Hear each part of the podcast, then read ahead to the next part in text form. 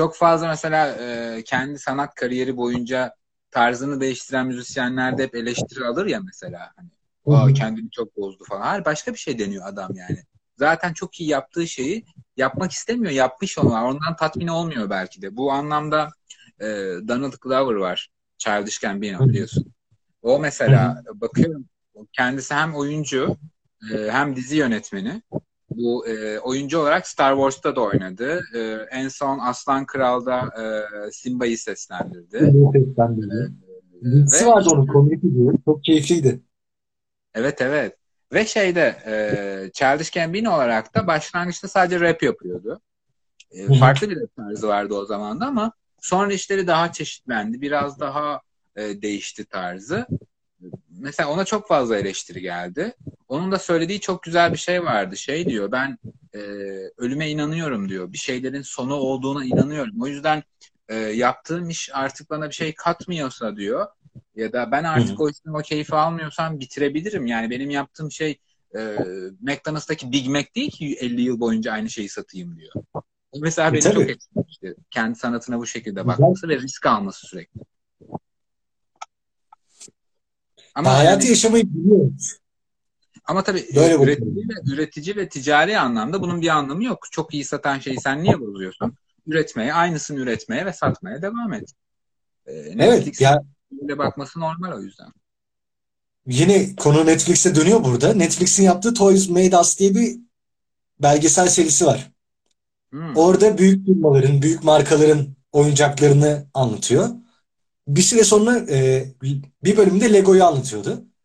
Lego'dan bahsederken şunu diyor hani 2000 başlarında Lego yeni çağa ayak uyduramıyor. Çünkü yeni çocuklar artık bir şeyler tasarlamak yerine e, izlemeyi tercih ediyorlar. Çünkü etraflarında çok fazla böyle materyal var. İşte Star Wars geliyor aynı dönemde yani daha önceden de geliyor da ya artık bu Star Wars'un artık oyuncakları bir geliyor. Işın kılıçları gerçekten ışın kılıcı gibi filan. Yani ilgi çekici renkli oyuncaklar da var. Bununla yarışmak için kendi prototiplerini bozuyorlar.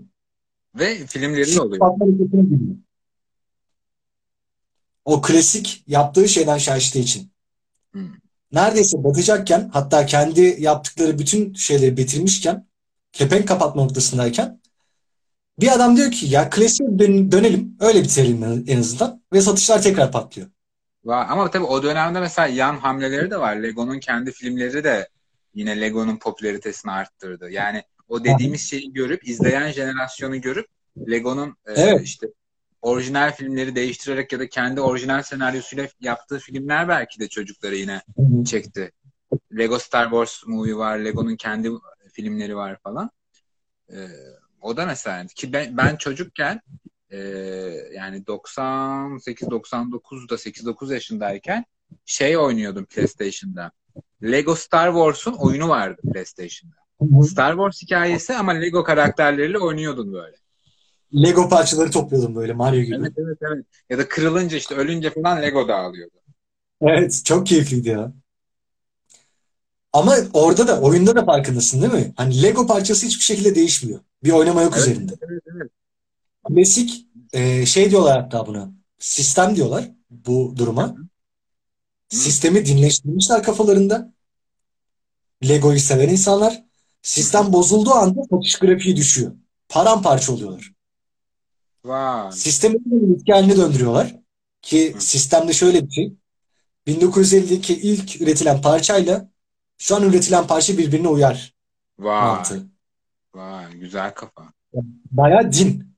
Hani baktığınız evet. zaman değiştirilmesi teklif dahi edilemiyor. Edilemez.